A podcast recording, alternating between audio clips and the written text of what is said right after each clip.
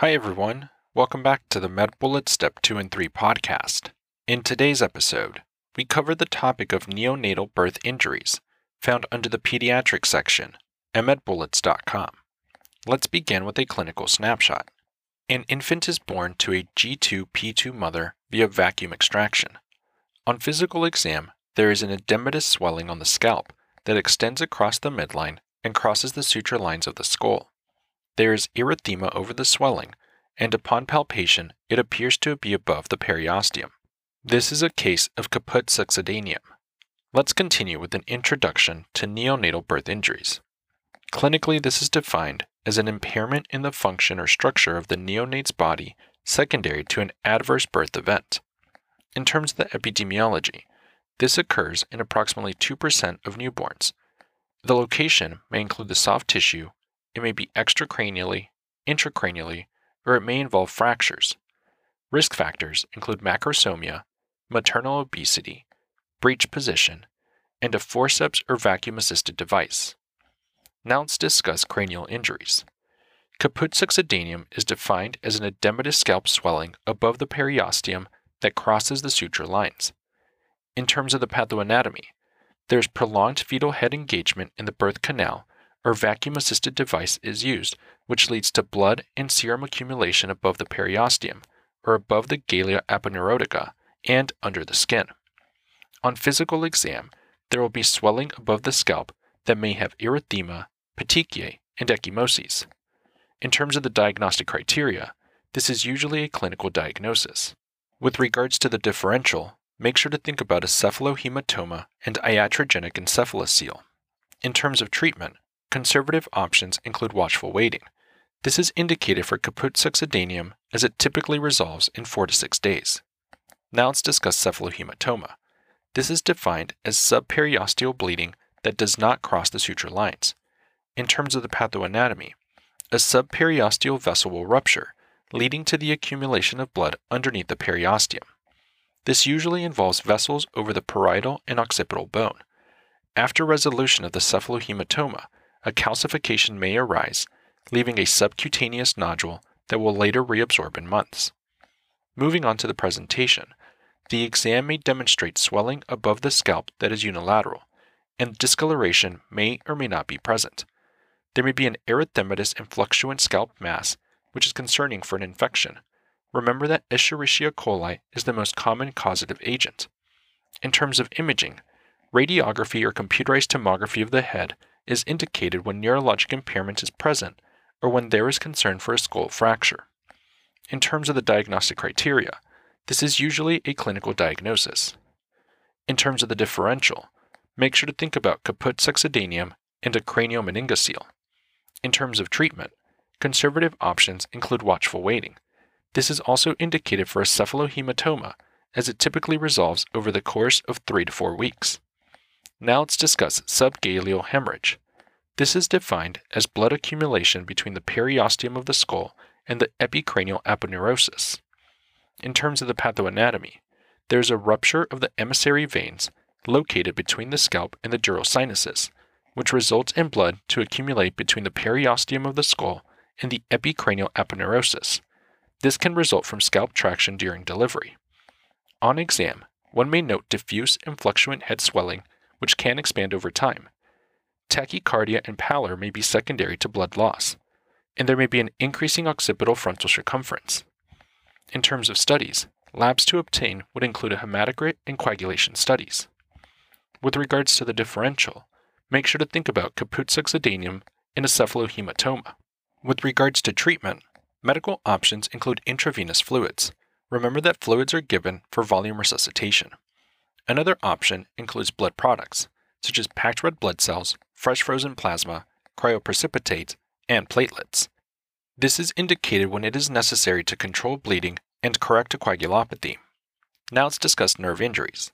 A brachial plexus injury is defined as a lesion of the brachial plexus that results in paralysis of the upper arm muscles. In terms of the pathoanatomy, this may be caused by a lateral traction on the fetal head during birth. However, Brachial plexus injury can still occur even with appropriate axial traction. On exam, one may note an Erb Duchenne palsy when C5 to C6 is involved.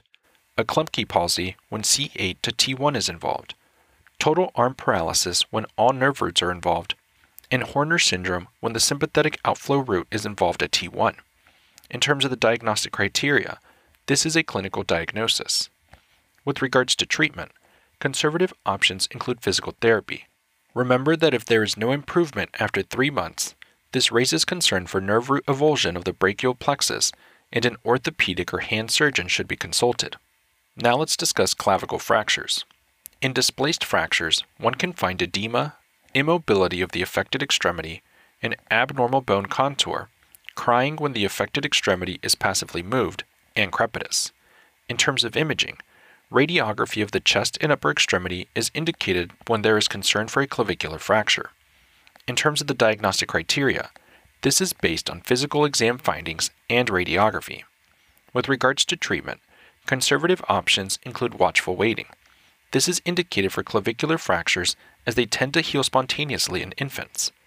And lastly, with regards to prognosis, remember that infant mortality secondary to birth trauma has significantly decreased. Now that we've discussed the major points relating to neonatal birth injuries, let's walk through a question to apply what we've learned and get a sense of how the topic might be tested. For this question, consider the following clinical scenario. A nine hour old newborn girl is found in the newborn nursery with diffuse swelling of the scalp not present at birth. The child was born at 38 weeks of gestation to a 28 year old G3P3 mother. The mother went into spontaneous labor, but the delivery was complicated by a prolonged second stage of labor. A vacuum assisted vaginal delivery was eventually performed. The child's APGAR scores were 8 and 9 at 1 and 5 minutes respectively. The pregnancy was complicated by preeclampsia in the mother, which was well controlled throughout the pregnancy. Her temperature is 98.6 degrees Fahrenheit, or 37 degrees Celsius. Blood pressure is 67 over 43 pulse is 135 beats per minute, and respirations are 34 breaths per minute. On physical exam, she appears to be in mild distress and has a 4 by 5 centimeter ecchymotic area of swelling over the bilateral parietal bones. Serial assessments of the child's head circumference over the next 12 hours show no change in the size of the swelling. The patient's condition most likely affects which of the following spaces or potential spaces, and the answer choices are Choice 1 between the dura and arachnoid mater. Choice 2, between the periosteum and galea aponeurosis. Choice 3, between the periosteum and the skull. Choice 4, between the scalp and the galea aponeurosis. Or choice 5, into the lateral ventricles.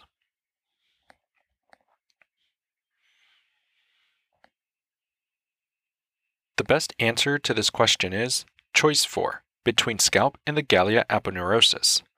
This patient presents following a vacuum assisted vaginal delivery with an ecchymotic swelling of the scalp that crosses the midline, which suggests a diagnosis of caput succedaneum.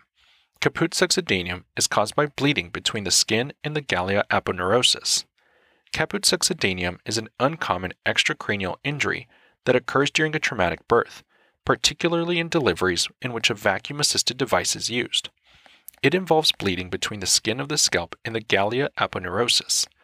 Unlike a cephalohematoma, caput succedaneum lesions may cross the suture lines of the cranial bones. Caput succedaneum is typically described as fluctuant and ecchymotic, and the swelling usually self resolves within a few days. Treatment is supportive, though patients may occasionally require phototherapy if they develop high levels of bilirubin. Transfusion is indicated if there is significant anemia present, though this is uncommon. The publication by Jacob and Horder presents evidence regarding the diagnosis and treatment of patients with caput succedaneum. They discuss how this lesion commonly crosses cranial suture lines as well as the midline. They recommend differentiating this disease from more malignant etiologies such as intracranial hemorrhage. Let's also discuss why the other choices are incorrect. Choice 1 Bleeding between the dura and arachnoid mater describes a subdural hematoma. Subdural hematomas are the most common type of intracranial hemorrhage found in neonates, but they usually present with more serious signs of respiratory depression, apnea, or seizures. Patients with a subdural hematoma should be evaluated for non accidental trauma. Treatment of expanding lesions may require surgical decompression. Choice 2 Bleeding between the periosteum and galea aponeurosis describes a subgaleal hemorrhage, an uncommon but serious complication of traumatic birth. Like caput succedaneum, subgaleal hemorrhages occur most commonly in newborns delivered via vacuum assisted delivery, but the swelling in a subgaleal hemorrhage involves the entire scalp. Patients may also present with signs of extensive blood loss and neurological disturbances. Treatment involves resuscitation with fluids or blood and possibly neurosurgical intervention. Choice 3. Bleeding between the periosteum and the skull describes a cephalohematoma. Cephalohematoma occurs in newborns and is caused by the rupture of the blood vessels crossing the periosteum. They are usually secondary to a prolonged second stage of labor, and unlike caput succedaneum, do not cross the suture lines. The treatment for these lesions is supportive, as most of these lesions resolve spontaneously. Choice 5. Bleeding into the lateral ventricles describes an intraventricular hemorrhage. Intraventricular hemorrhage is associated with premature delivery and usually presents with neurological symptoms. Neurologic findings include seizures, apnea, respiratory depression, or asymmetric reflexes. Treatment may involve urgent surgical decompression to prevent herniation. Finally, a bullet summary. Caput succedaneum is an extracranial injury caused by bleeding between the skin of the scalp and the galea aponeurotica in neonates. That's all for this review about neonatal birth injuries. We hope that was helpful.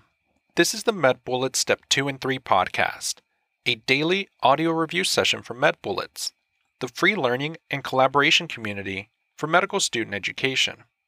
As a reminder, you can follow along with these podcast episodes by reviewing the topics directly on medbullets.com. You can listen to these episodes on the MedBullets website or phone app while reading through the topic. If the Med MedBullets podcast has been valuable to you, we'd be thrilled if you consider leaving us a five star rating and writing us a review on Apple Podcasts. It will help us spread the word and increase our discoverability tremendously. Thanks for tuning in. We'll see you all tomorrow, right here, on the MedBullet Step 2 and 3 podcast.